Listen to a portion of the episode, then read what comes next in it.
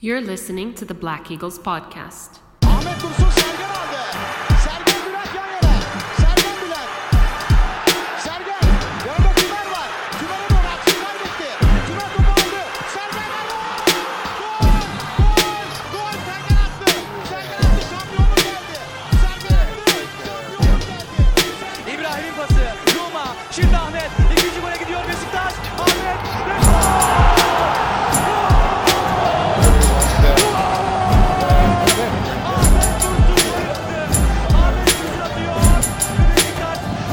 Welcome back, everybody. Besiktas International's The Black Eagles podcast, episode 116.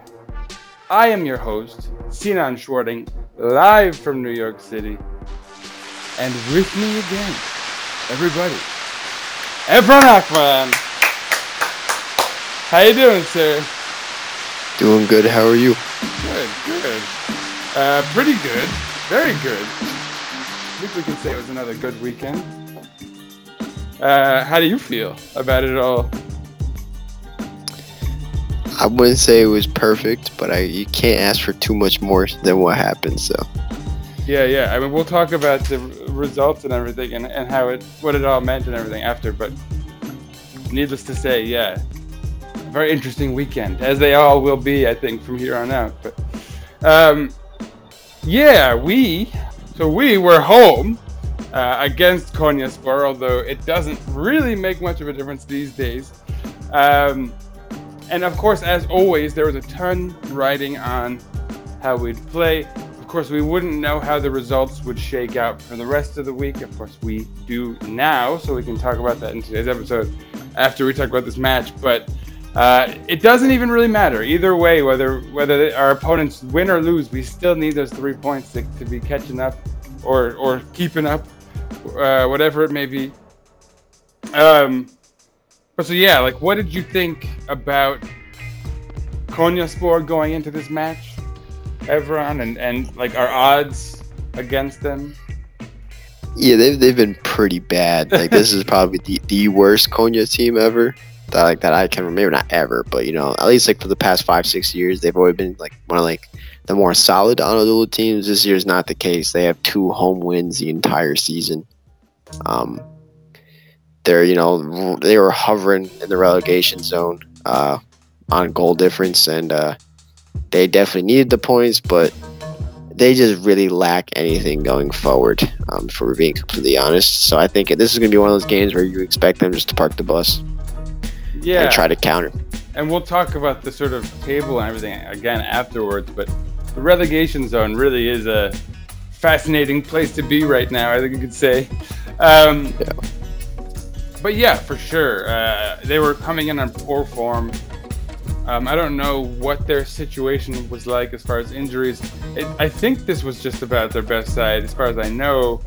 Certainly, I know that like Bajic, Jevtović, whatever, Milosevic, Umer Ali Şahin, are like, these are sort of names that we've been seeing around the Turkish Super League for a while. So, or that have established themselves with Konya even. So, you know, no, I don't know. Yeah, it's weird that they're just so missing bad. Their starting left back, and then maybe that was really about it. They brought a new guy in. Yeah, he's the backup for Guilherme. They have another Guilherme who's been doing quite well, but he got injured last week, I believe. So what's the story with? Is that Ali Turan who's like not even starting for them? Yeah, I'm pretty sure he's the captain too. Yikes. But yeah, he hasn't been playing much this year. Awkward. Yeah, that's not good for him. You'd imagine he had a bit of a reputation for thing. You know, people had hopes for him for the future. I guess that. It's not panning out. We could say he's very old, 36 years old. He lost his starting spot about halfway through the season. Kind of just happens. Not that his replacements were very good, I guess, if we want to say, but you know, there was, and I think the other not big change, but I think everyone remembers Serkan Kırıntılı from the past. He's been like their starting goalie for like 20 years, seems like, but he did not play. So I that Turan name is cursed, I guess you could say, right? With Arda, tumultuous decline. There's the other Turan, who's a left back, who also hasn't panned out. What was his name? Attila? Attila Turan, I don't even know where he is right now. Yeah, that didn't work out. Yeah, so anyway, no shocks there. What about our lineup, though, everyone? So, Burak Yılmaz up front. Germain Lens made it into the lineup despite being potentially injured. Atiba and Diaby played in the midfield. Diaby behind the striker. I guess really more of a back of a central forward or something. Besides that, no surprises, I don't think, right? Like Vida, Ruiz, Ridvan, Gökhan Gönül. Yeah, I guess it's worth mentioning that Ljajić was hurt. Slash also apparently has corona. Yeah. So he was out, and then Vida came back from his injury, which I guess was like the major absence. So that's why we saw Diaby playing as like that second striker type thing, because we did not have any other number 10s really.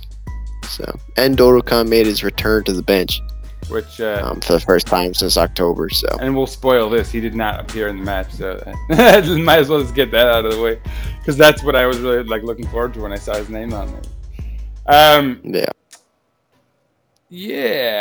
Obviously I think layman would see the lineup and see Diaby out there and think, uh-oh, this isn't good. Especially I think with not having Ljajić, definitely is, you know, you lose that creativity. Yeah. And, you know, potentially if you're going to be in one of those games where I was a little bit scared of, where it's going to be, you know, 70 minutes of 0-0. That's the type of game you don't want maybe Diaby in, but... yeah. But, and it's worth noting also that his best performance with Besiktas early on, when we still, I think, had hopes for him and whatnot, was as a secondary striker. Against, was it Kayseri Spor or something like that? Alanya Spor, I believe. But so, you know, for anyone hoping for the best, they had perhaps that to rest their head on or whatever. But yeah, no shocks in the lineup, I don't think, at all. But let's just cut right to the chase. Let's talk about what happened out there. So the match started tentatively. I think Besiktas really has found their niche. You know, they have a style that they have stuck with and have been consistent with now, certainly since they've returned. But I mean, they established it fairly quickly, I think you could say. Since Sergen has come in and installed it, I should say. So good stuff right off the bat. We attacked to no fruition, but in the 15th minute, we got a red card. Let me hand that to you, Evran. Color commentary. It was Amir Hadi Ahmetovic. See, I didn't want to pronounce that name. So. Yeah, who decided he was going to try to win the ball back from Lens and absolutely just like stomped on his shin. Referee gave him a yellow card, to the VAR was like, you might want to look back at that. Yeah, it looked dirty. It did. That gave him a red. Fun fact.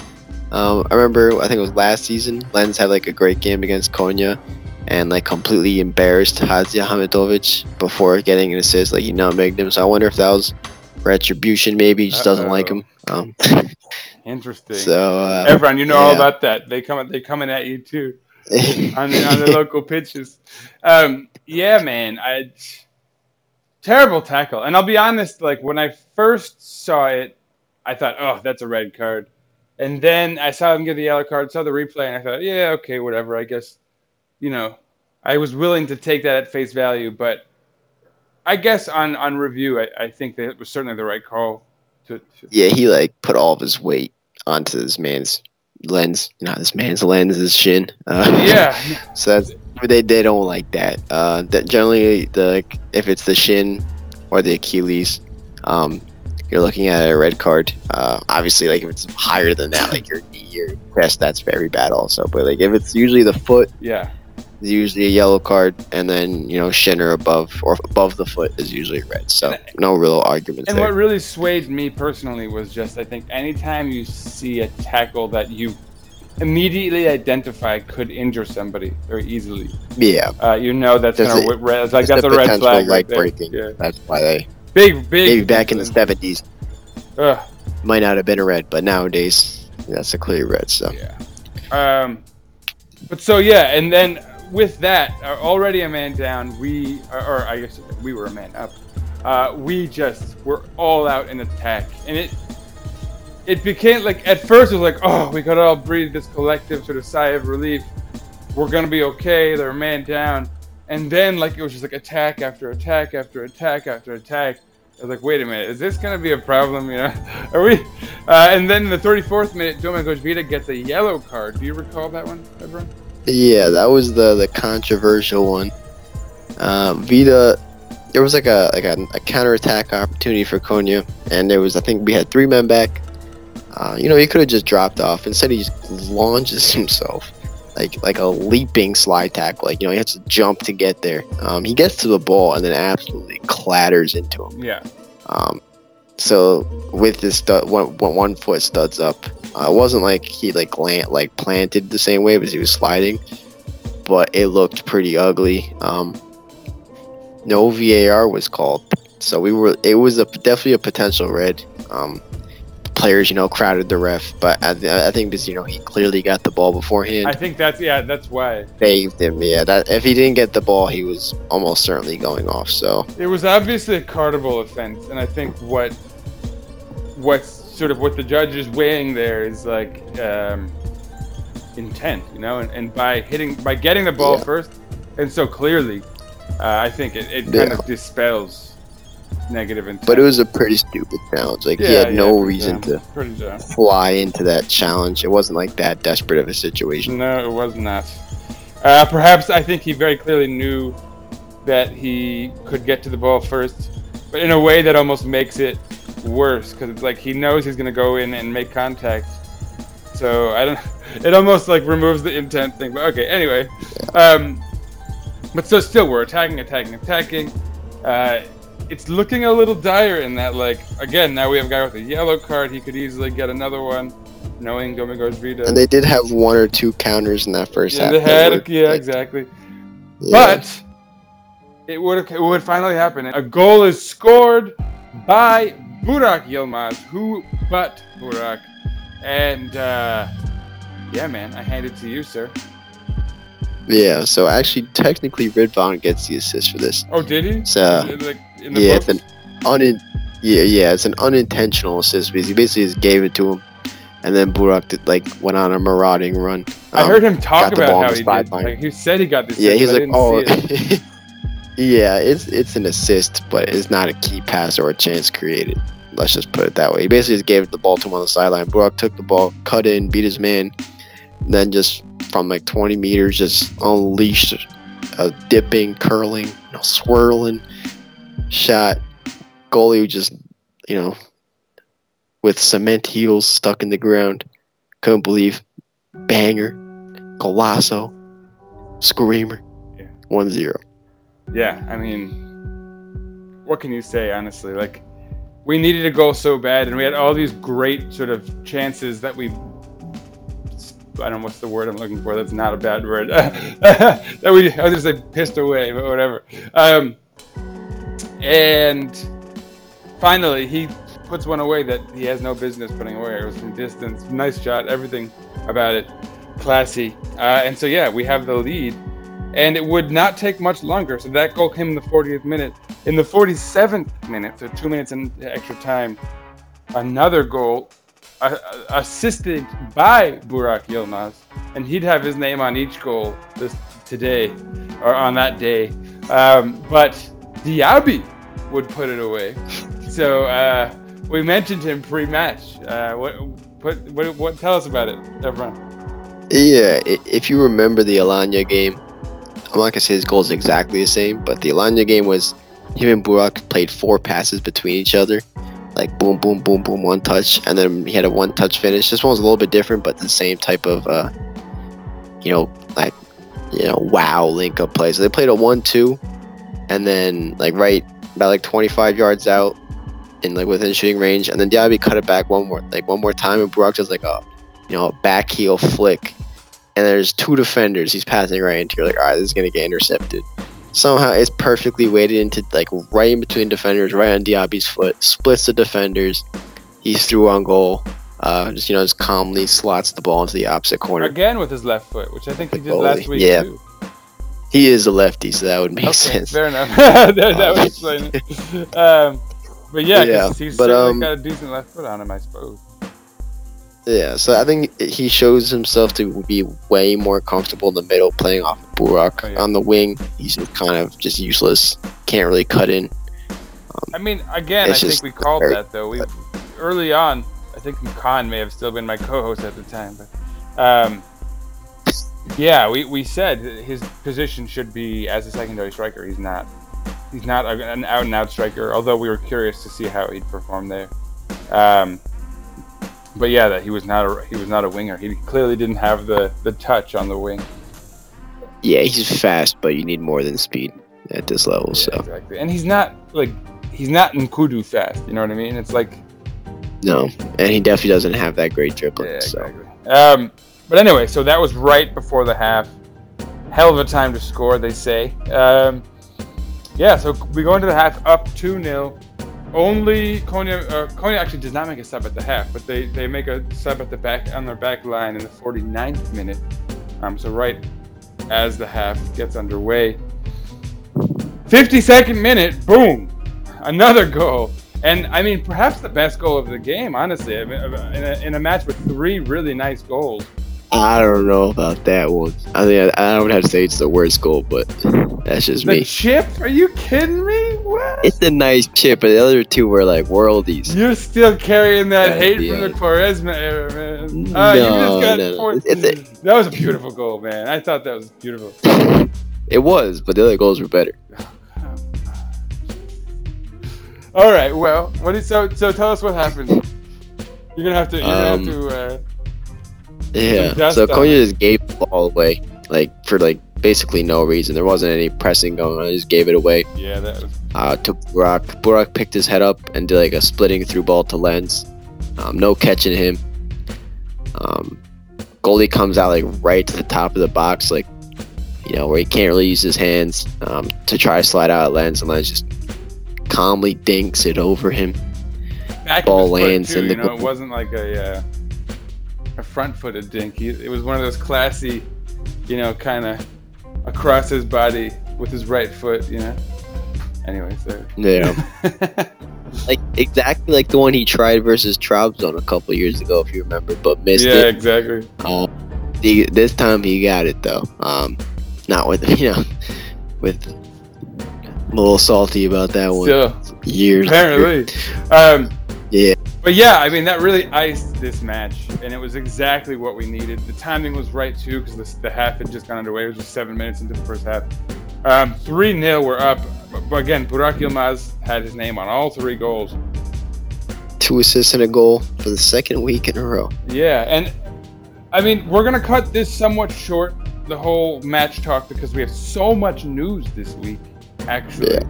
And the game really died down after 3-0. Yeah, and once it was 3-0, there wasn't much. I will sort of just breeze through the subs made so you guys have a sense of who played for us, because that's always interesting these days, with 5 subs especially.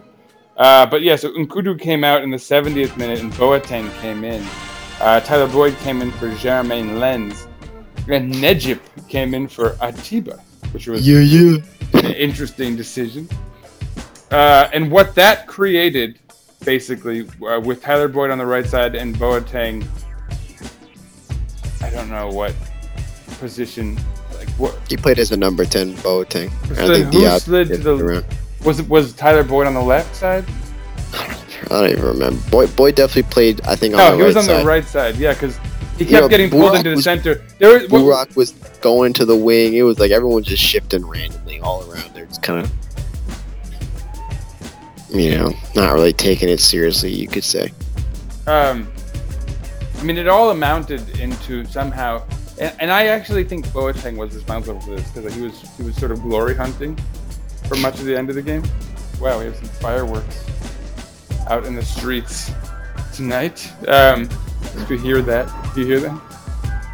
No. Bummer.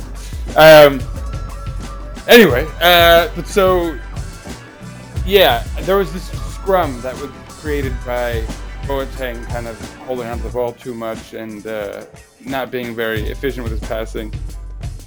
But so, yeah, none of those subs played particularly well or stood out. Later in the match, in the 78th minute, Güven Yalçın would come in for the goal-scoring Diaby. And in the 84th minute, Kartal Yilmaz would come in for El Neni. Ridvan Yilmaz and Tyler Boyd would get yellow cards in the 87th minute. I don't recall what that was about. You think you'd remember two guys getting a card at the same time. I remember Boyd, yeah. Boyd tried to turn on the ball, with the bottom of his foot, so he kind of jumped up. You know, and you have to use your studs to roll the ball, but the guy poked the ball away from him, and then he just was in the air, so obviously he couldn't stop his foot. It's not possible. Then he just went down and clipped the guy, and he got a yellow card. It was kind of, I don't really think it was even a foul, to be honest, but one of those days for him. And now he's suspended for next game. So nice. So, do you have any comments on how any of the subs played? It was as you said, it was not very pretty. Yeah, I don't know why he waited. I feel 53rd minute of the game was done. Not done, but I would have liked to have seen subs by the 60th minute. He waited to the 70th. Lens played 70 minutes, even though he was supposed to have had a grade 1 thigh strain. I didn't see the point of that. We didn't get to see Kartal. He only played 6 minutes. I didn't understand the point of that. I didn't like the subs too much, the timing or the order. Yeah, I didn't Necip like... played 20 minutes and Kartal played 6. That was a little bit beyond me. But I didn't like Boateng and Necip coming in that first batch. I didn't see the need for... in the case of Boateng, I get why you'd start him. You know, as probably our second best number 10, right? Theoretically. But if you're not going to start him, he's probably already somewhat unsettled. So I don't he's not going to be really pleased about getting 20 minutes at the end of garbage time of a blowout. So I don't really see how that's particularly beneficial. Even in terms of just keeping him happy or whatever, right? So, that was bad, and Necip, we just know what he is. We have guys who we want to see play and how good they are. So, do you agree or disagree? Yeah, I agree. Yeah, and then who was the sub? Oh, Güven. Güven came in for Diaby. Yeah, whatever. That's fine, I guess. Yeah, I'm all right with that, I guess. Yeah, but so. All in all, pretty good match. 3-0 you can't be unhappy about. And again, I'll hand it over to you now for some stat talk, but I think you could say we were fairly dominant, and we've managed to keep playing that style that we've been playing, and we've been playing well now. And we said even against Antalya, we were fairly dominant, just couldn't find the back of the net. And now we're starting to find the back of the net, even without Ljajić, right? Which, Diaby for Ljajić, that was obviously the main concern, I think, for most of us. So for him to even get on the scoreboard, not bad. But what do you think, Evran? And take over with the stats from there too.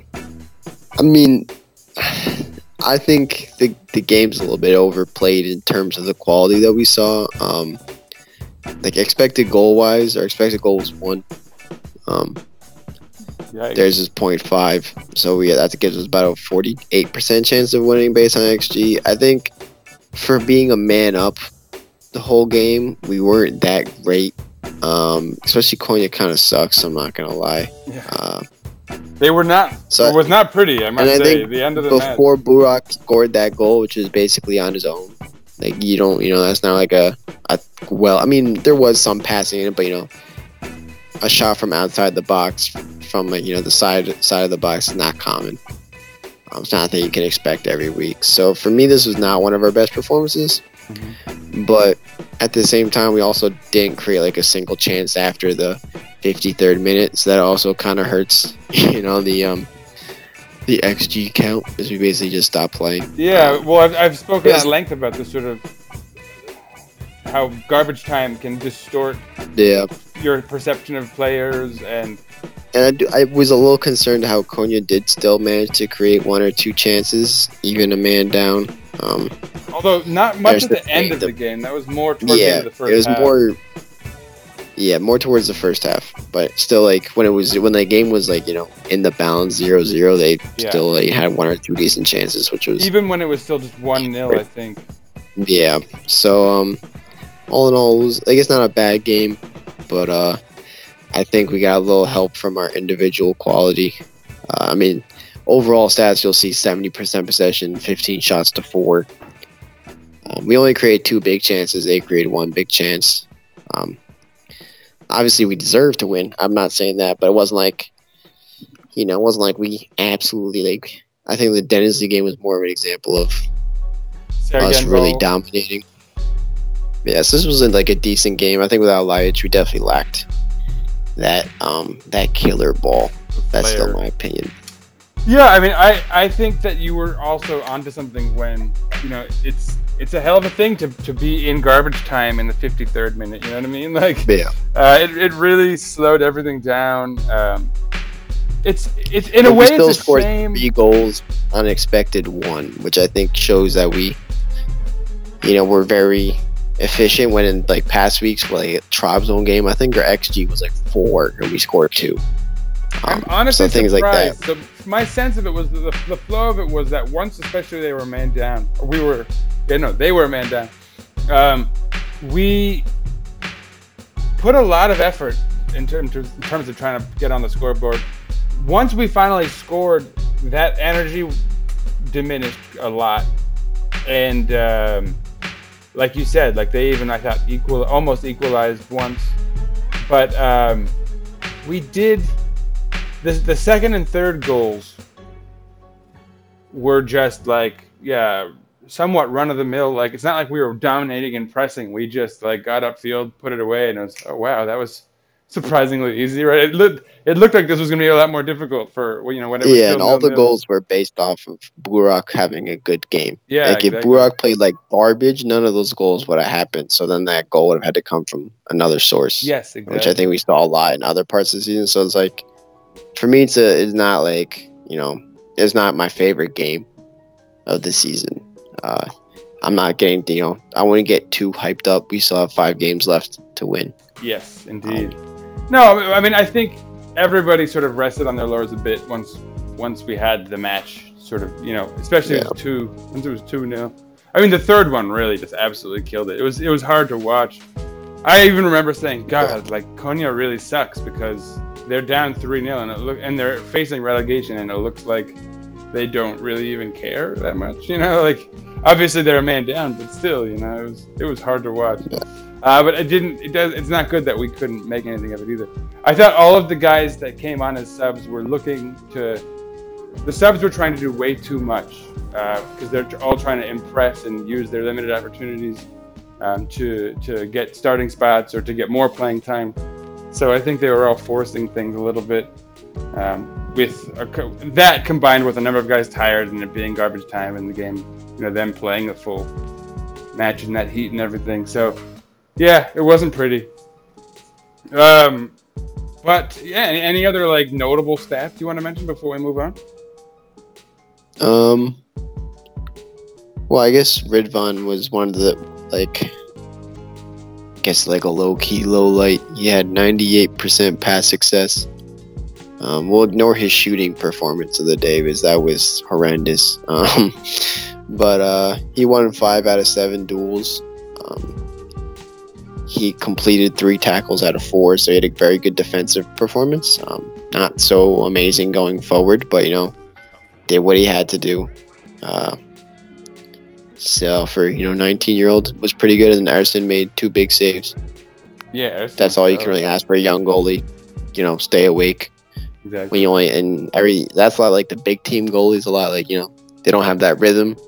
I think Ersin always looks very calm. So like whenever the time comes, he generally steps up, which I think is a good sign. So, yeah, I mean, certainly in those two, you're actually starting to see the future come into play here. It's exciting. They're both so young and, you know, playing well, you have to say. You know, knock on wood, obviously, because you really, you know, form is a fickle thing in that regard. You know, we've seen players have a good few games and then not really pan out. Kyle Larin, Güven Yalçın.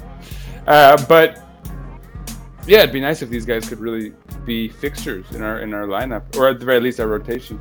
But, yeah, let's quickly move on. Final thing, well, who's your man of the match here today? There's only one man of the match. I mean, Burak basically got every goal, not by himself, but, you know, had a huge part to play in every goal. 4 chances created, one amazing goal scored. Yeah, that's really all you can say.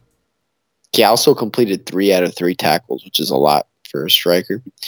He dove a lot also. I think we forgot to mention that. I was like, he's just diving all over the place in the first half. But, you know, classic Burak. So. Yeah, no, he was phenomenal. And those moments of brilliance really made the match for us. So, yeah, nobody can disagree with that one on that match.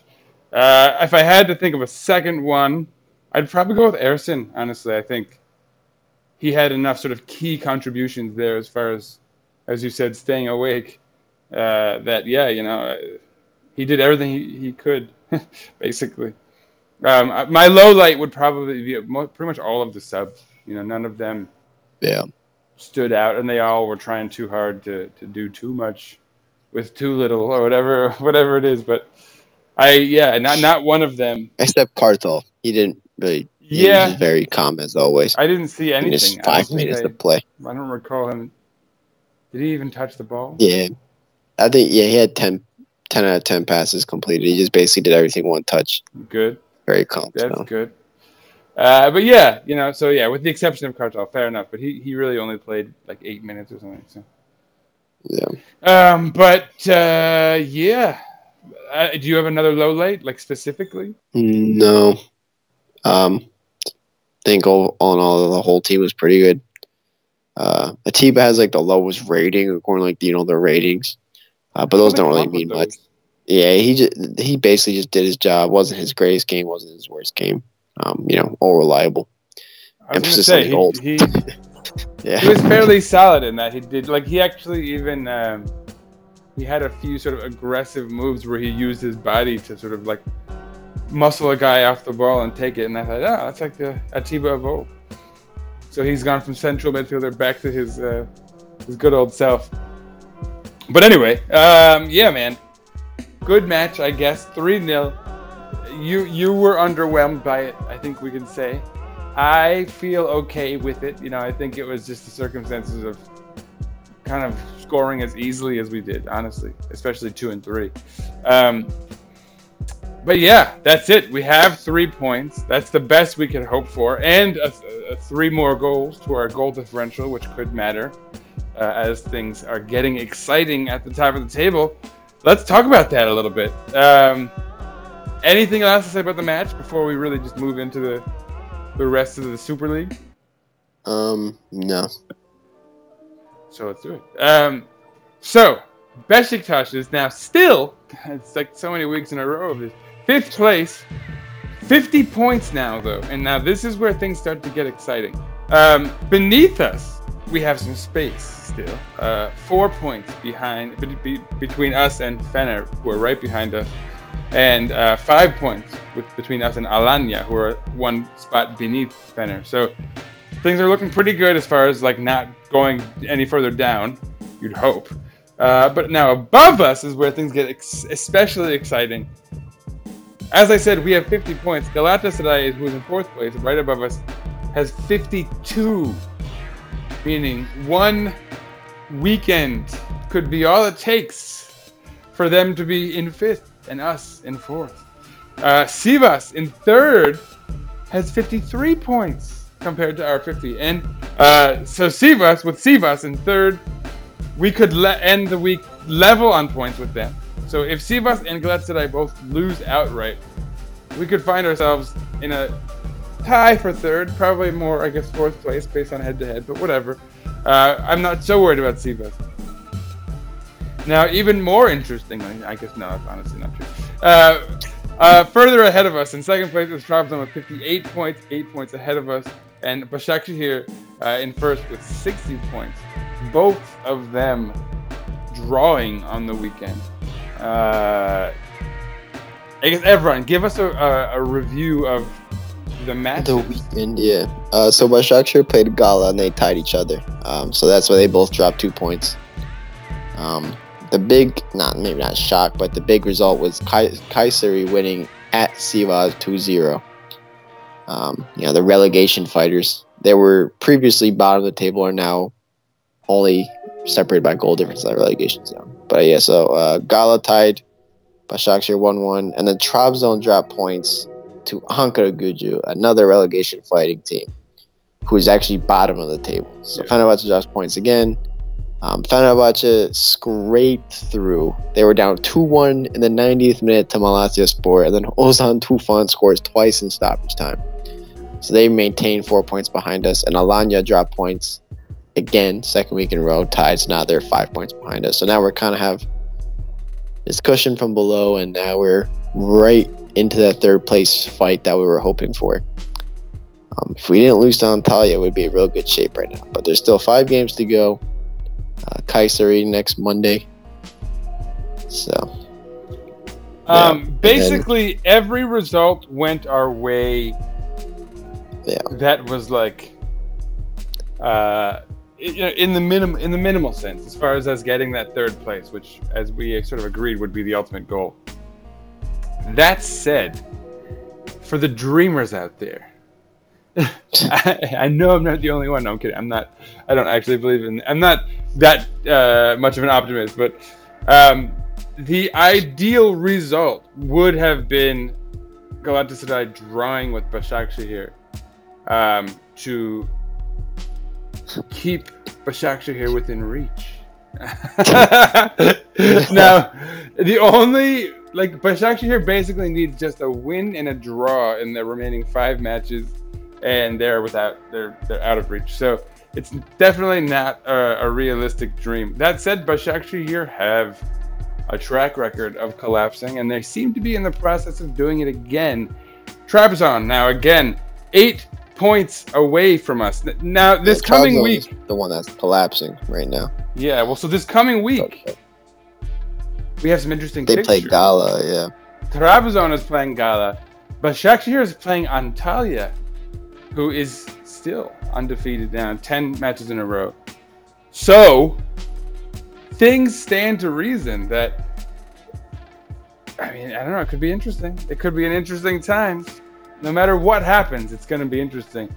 We want Trabzon to beat Galatasaray, I think. We can say definitively. Yeah, definitely we don't want Gala to win. So, for the dreamers that were hoping for us to overtake first, you'll have to put that dream on hold. I don't think you want a draw for Trabzon and Galatasaray because that would then... I think we have the head-to-head over Galatasaray, don't we? Yeah, we do have the head-to-head. So I guess, you could live with the draw, I suppose,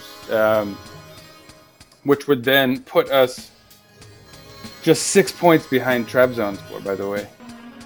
If Trabzon and Galatasaray drew, we would leapfrog Galatasaray into fourth place.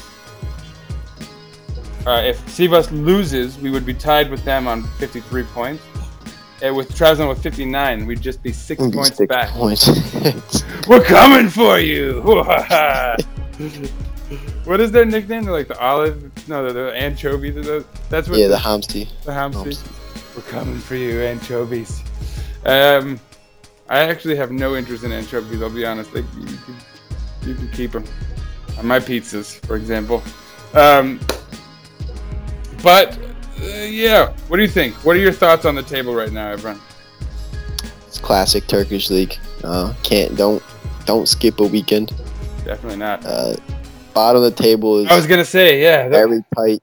Top of the table is very tight. I think it'll probably go down to the last weekend. The relegation table is perhaps more exciting than the championship one, Ankara Gucu now is at the bottom now with 25 points.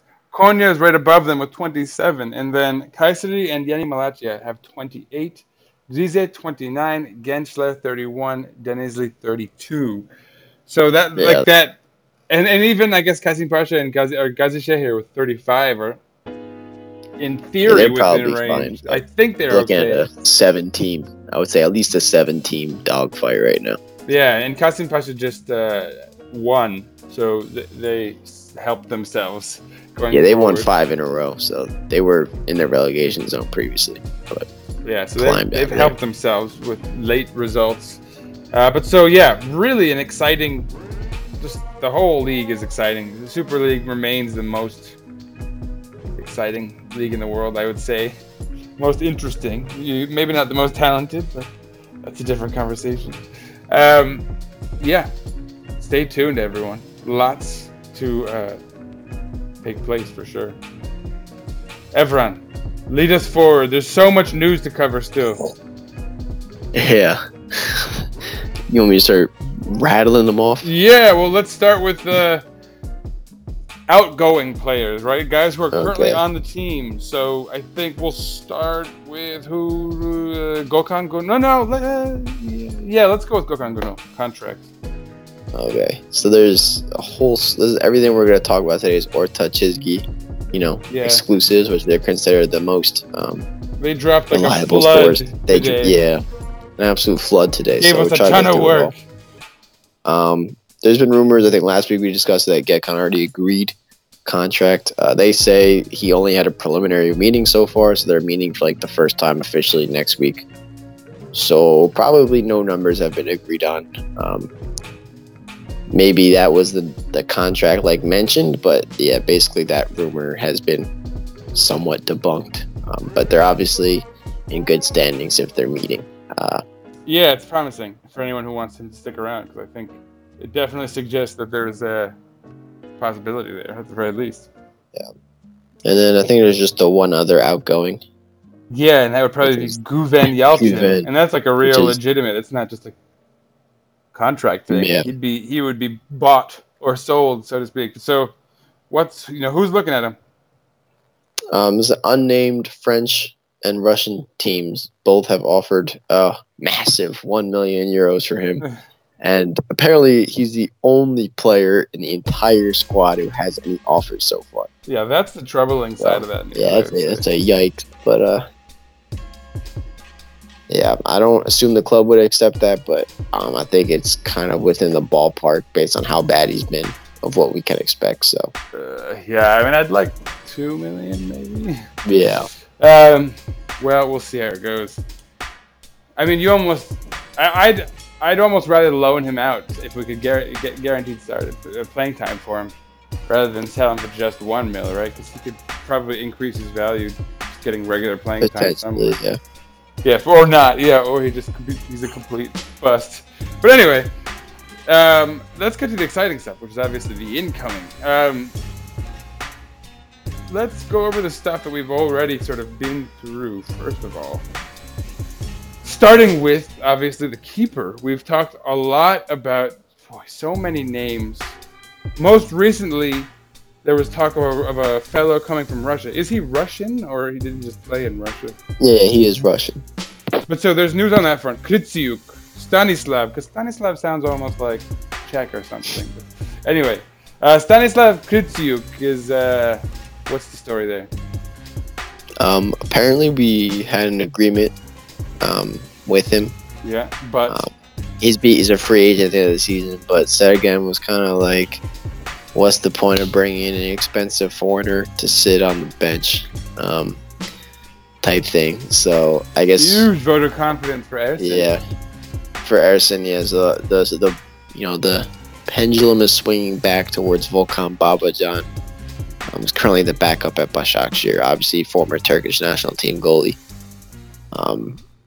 I think that makes the most sense. I do too. Kritsyuk still has, he's not like at his peak value. He didn't do that great this year, but yeah, he's not as far removed from his peak as Babacan is.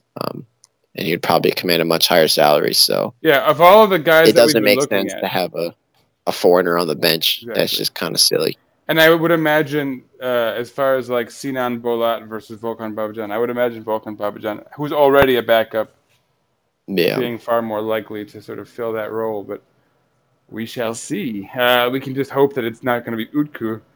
I wonder what was Utku a backup this last week, or was it the new guy? No, yeah, Utku was the backup this week. So no news on whoever that guy is still. Moving along, I guess. So, yeah, that's it for the goalkeeper front. The news within the news there, obviously, is that Ersin Destanoglu is getting a vote of confidence from Sergen, which is good. What should we do next? Let's do Ninua, who we've also already spoken about. Nika Ninua. What's the story there? Yeah, so I think, I'm not sure if we mentioned last week, but they were talking about an 800,000 fee. Mm-hmm. Apparently that's not the case. This would be very cheap. This is 500,000 euros to be paid in 3 installments. We don't know. I'm assuming that'd be even installments. You're looking like a little bit over 160k, I think, per payment or something like that, which is not a lot, or 170k. Not bad math, everyone. It's like a down payment for a house for some people, so for a big club that's not a lot. Yeah, for Khan.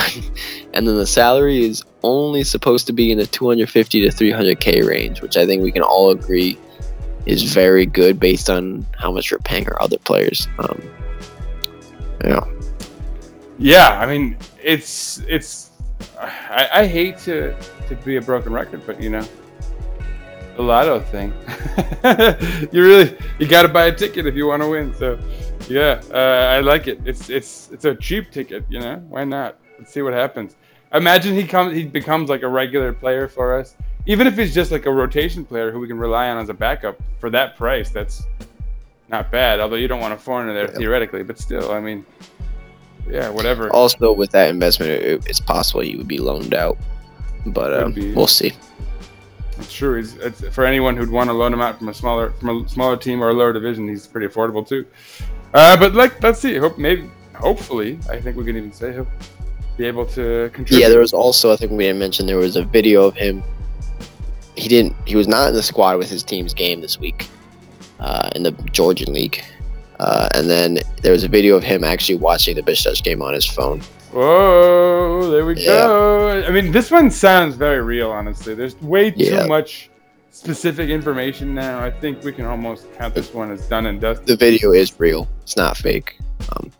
There you go. So, there you go. I think it was actually the last game of first Denizli Sport, if I remember correctly. Well, so the game he was watching, but still it was a Besiktas game. Good. You got to see Burak's face on the... nice. Whatever he's watching, so... So yeah, I mean, that one does sound real. As opposed to this next one, Bernard Mensah, who, for the record, plays for Kayseri Spor, who we are playing in this upcoming week. But he's suspended. He will not be playing against us. So for those of you who might be looking to scout him, you will. Don't worry. It's not that he's so bad that he can't crack into their lineup.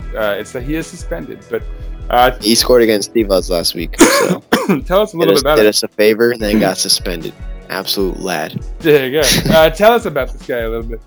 What do you know about Mensah? Yeah. But I think, let's say that it's not the most realistic one, right? Because he's probably too expensive. They bought him last at the beginning of the season. Like, they finalized the loan for 4 million euros. I think we mentioned it like a month ago or 2 months ago. There's rumors that they weren't paying him, so he was going to go for free. But if that's not the case, there's no way we're meeting some sort of fee above 4 million. That's just not happening. So. No. But apparently we talked to him, like, not officially, and then probably after the game, he's not playing. Sometime after the game, we will make an official offer to Kayseri. I don't know what that will look like. Was it going to be like 600k, or maybe they'll offer like 7 players? We will pay the salary that you owe him. Something like that. Unless it's that, I doubt we do it. But yeah, so from realistic to unrealistic, I'd say. But there is apparently an offer being made. seems like a long shot type thing, but I think he would fit in very well to that like current Atiba role, as that like more offensive-minded central midfielder. So we'll see. But so from unrealistic to very realistic, I suppose, at least in scope, there are a number of interesting, you know, this is more the profile of players that we've been talking about for some time, as far as younger, development-oriented, cheaper. We mentioned Wellington, like very briefly, as someone who Sergen had personally requested. But there's a new addition to his list of requests. Is that right, Evran? Yeah. This one, I think, if anyone's watched the Turkish League in the past couple years, you might remember him. Chidozi Alvaziem. He was on loan at Kasımpaşa. My apologies. At Rizespor. I was going to say, I thought it was Rize, yeah. Yeah, Rizespor for 6 months last year from Porto. This year, he's been on loan with Leganés in La Liga, where he's played 22 matches. Plays for the Nigerian national team. Center back, but he can slot in at right back also. Has my seal of approval. I'll put it that way. The age is right. So apparently, the age is right. Yeah, he's a free agent too, right? No, He's 2 years left on his deal. Ooh, and with Porto, so that might be an issue. He plays for Porto, but Porto, yeah. So they loaned him out the past couple of years. What would be a real? I don't know. I feel like his fee's probably above $2 million, probably like $3 million. That's a lot, unless they're willing to loan him one more time with an option to buy. But I mean, what we could possibly do is one of these, like, we'll loan with a $1 million fee and then with like a $2 million option to buy, so that we can stall the payment or something. It's possible. We've been creative. That's one thing that they've been lately successful. That was the secret Orban era. A good transfer. Say again? Would be much better than the Wellington transfer. So I can see why Sergen wants him, especially if Vito leaves. He's very mobile. If African combination, he's played every game at right back. He's like, obviously not like a true right back, but he's good enough on the ball to play there. The AFCON, yeah, sure, okay. Yeah, AFCON for Nigeria. That's a good squad. Yeah. Too. Hey man, I would love it. They lost in the final, so I would say if that's the Vita replacement, I'd have no problem. Recovery speed would be good. Playing out the back would not be a problem. It's not like he's, you know, a T-Rex, as I called Rocco with his left foot last week. So hard on Enzo, poor Enzo. Yeah. Let's do Erzincan first. Yeah. All right. So if you remember, two more. We lost a game to Erzincanspor earlier in the season, but knocked them out in the cup 3-2 on aggregate. I don't even think it's Erzincanspor, right? It's Erzincan 21 or something. Yeah, it's 24 Erzincanspor. They play in the 4th division. They were vying for promotion before Corona. So they have a 21-year-old winger named Kerem Aktürkoğlu. He scored 17 goals in 28 games with 1 assist. He's a former Başakşehir youth player, and apparently Besiktas has some sort of interest. It's not like super serious. There's been no offers, but they talked on the phone. Apparently, it was him and his agent talked to the club. They zoomed, I believe, on the phone. Yeah, so they obviously he's a free agent. Scored a lot of goals. Teams are broke, so they're looking towards, you know, this type of player. He's in the Doğukan Ince sort of mold, I suppose. Yeah. Right? Low division success. And then also he played 2 matches against us, so they've seen him before against, you know, higher level opposition in the 4th tier. But it's possible it happens. He's a free agent. Would be very low salary, obviously, but nothing like official movements have been made. Just, you know, preliminary talks. Sort of a Mehmet Akuz. Yeah, it's possible he's just trying to, you know, build interest and then sign for like Bursaspor or something. You never know. But it's something. Yeah, we're definitely been looking at wingers that fit this type of profile. So. Yeah, I mean, like I said, the Doğukan Ince one. So, I mean, yeah, maybe that means things have cooled with him. Although, we'll see. The more exciting young guy, though, I think we could probably both agree, is the fellow who Juve has apparently already put on their short list. The Dinkji himself. What did it tell us about this guy? Yeah, we mentioned him last week as like that, you know, absurd talent who has 22 goals and 13 assists in 20 games in the U19 Bundesliga. So apparently Werder Bremen says we're not selling him. So now Besiktas will officially offer to loan him for next season. Whether or not that's accepted, I don't know. I mean, in comparison, I think I remember I brought up like Juventus played in the same league a couple years back. He had like 10 goals in 26 games. So presumably he's good. So what numbers did Dinkji put up? 22 goals, 12 assists in 20 games, which is like basically what Messi does in senior football, but obviously he's U19 Bundesliga North Division. So yeah, not quite the same, but still, that's it's not quite the same. I mean, considering that he'd be coming in to challenge Güven Yalçın and he also selected Turkey to play for instead of Germany. So, but yeah, he'd be competing with Güven Yalçın and Umut for that backup role behind Burak. But behind Burak, you can guarantee you're going to get some time for sure, especially in a season where we're in potentially three competitions. So, he would come, he would play probably a lot. Burak Yılmaz could theoretically... He also can play as a winger. So. Well, and what's interesting is, like, for example, right, I think Besiktas would probably try to get him for like a 2-year loan, right? Because he's young enough that a team in the Bundesliga is not going to be starting him yet. But, we could probably utilize him for a little bit. Probably take whatever we could get. That's probably true, too. But, I would imagine that we would probably try to get him for a little bit longer since it's not like we're going to get... He has 2 years left on his contract, so... Okay. I mean, but we're not going to get a buyout clause on him. And if we did, it would be very expensive, so... Yeah, I don't know. That's a complicated one. Unless he re-signs a new deal and then comes on loan with us beforehand. But there's a lot to be, dealt with here before. But Besiktas is interested. And I think if Werder Bremen says yes, it will happen. That's what I think. Interesting.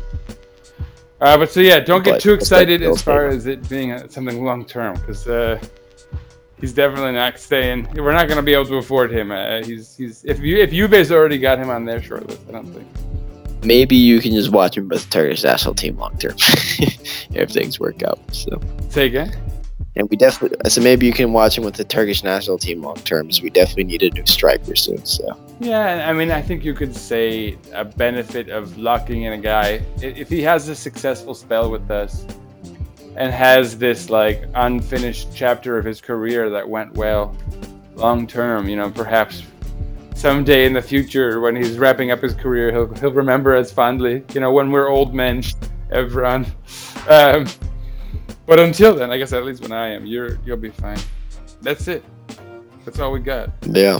So we should briefly mention who we're playing next week and when. So as we said earlier, we're going to be playing Kayseri Spor this coming week. We have the late match in this coming one. It's on Monday, so it's Monday 2 p.m. on the Eastern Standard, for us on the East Coast, which I think again means 8 p.m. in Central Europe and 9 p.m. in Turkey. 9 p.m. on a Monday night. I guess they don't have to worry about selling seats. Fans, yeah, Kayseri, what are your thoughts? I mean, it could be tough, right? Kayseri's still very much in the scrum of that relegation battle we mentioned earlier. On the upper end of it, at least, but they can't afford to relax, for sure. Yeah, this is a big game for them, but their star player, as you mentioned, Mensah, is suspended. They are in very good form. I don't think they're particularly unbeatable. They're a very defensive team. They play like a back 4 or 5 type thing, hybrid. One thing to look out for is one of their defenders got injured last week, Rienstra from the Netherlands, and they subbed in Yashir Subaşı, and then he got suspended also. Nice. Wow. So I'm not sure what their defensive setup will be. if the guy who's injured is back or not. But they're missing two players to suspension, one being their main player, and I don't think going forward they're that dangerous, especially on the counter. Their strikers are not that fast. Mensah's pretty quick, but he's out. So I think we should be okay. But we do have a history of blowing it in Kayseri, so, you know. They have Diego Angelo Sapunaru. Their defense is not bad, but that they play with three guys back. And that's going to be hard for them, having like two men down. So that'll be interesting. Yeah. I mean, stay tuned, obviously. There's plenty to play for. It's going to be a very exciting last 5 weeks for the Super League. I certainly can't wait, although we're going to have to this week since we have the late match. Obviously, there's a lot of other matches that we should all be paying attention to. There are a lot of other matches. What's your pick of the week, everyone, as far as like other matches that you're most interested in? I think it's pretty easy. Yeah? Well, I mean, Gala Trabzon is probably the one I'll keep an eye on because, you know, we need them to drop points. Hopefully my boy Ricardo Quaresma can play against Sivas this week. Pull some magic. They're pretty safe right now, which doesn't help us, but we play them next week. So, or the week after that. So hopefully they'll do us a favor. Sivas and Kasımpaşa, Galatasaray, Trabzon. There's also some relegation battles going on. Don't forget Başakşehir here, Antalya, which is exciting. Yeah. It's just going to be exciting all around. Anyway, let's wrap things up. Follow us, as always, at Eagles_podcast. Follow the flagship, the mothership, at Besiktas_INT. Follow me Follow Evran, this guy over here, at FanofBJK. Or follow me. Sinan over here, at Sir_Rights_a lot. I don't think there's anyone else to follow. Certainly not this week. Stay tuned for an episode with our friend Mohamed Aminu from Accra, Ghana. Donate to my man's kit fund. We're starting to get some donations in. That's nice. People contribute some money. Check that out. It's up on my Twitter or various other places. I'll keep you guys apprised on all that. There's more to come. And of course, there's actually one thing we forgot to mention. There's actually two games next week. There's a midweek game against Kasımpaşa for us. Is that right? So there's two league games next week, Monday and Thursday. So I'm not sure how we'll do the episode. There might be two episodes. We'll have to do a midweek. Yeah, so keep your ears open. Yeah, that's important. I didn't even know that. I haven't checked the schedule. I think it was all like TBD for a while. It's interesting. Yeah. They are going to speed up the end of this thing. Are all the teams doing that sort of midweek stuff? Or? Yeah, this is the only midweek game scheduled this game week. Interesting. Very interesting. Hopefully B and USA will play that and not air like Spanish La Liga from like 3 weeks ago or something. But who knows what you're expecting now. I must say, of course, one more thing, and that would be Go Besiktas! A lot to play for, fellas, folks, ladies, whoever's out there listening. It's gonna be great pirates today. Great feedback. We have football to watch. Get excited about it. What do you think, everyone? We're gonna do this? We're gonna win this title here?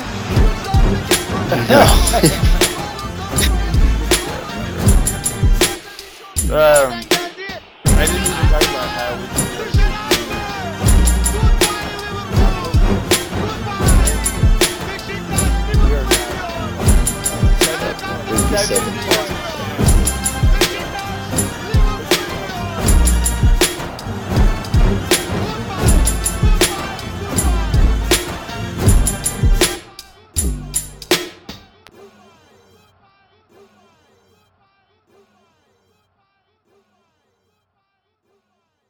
Besiktas International hopes you enjoyed this program.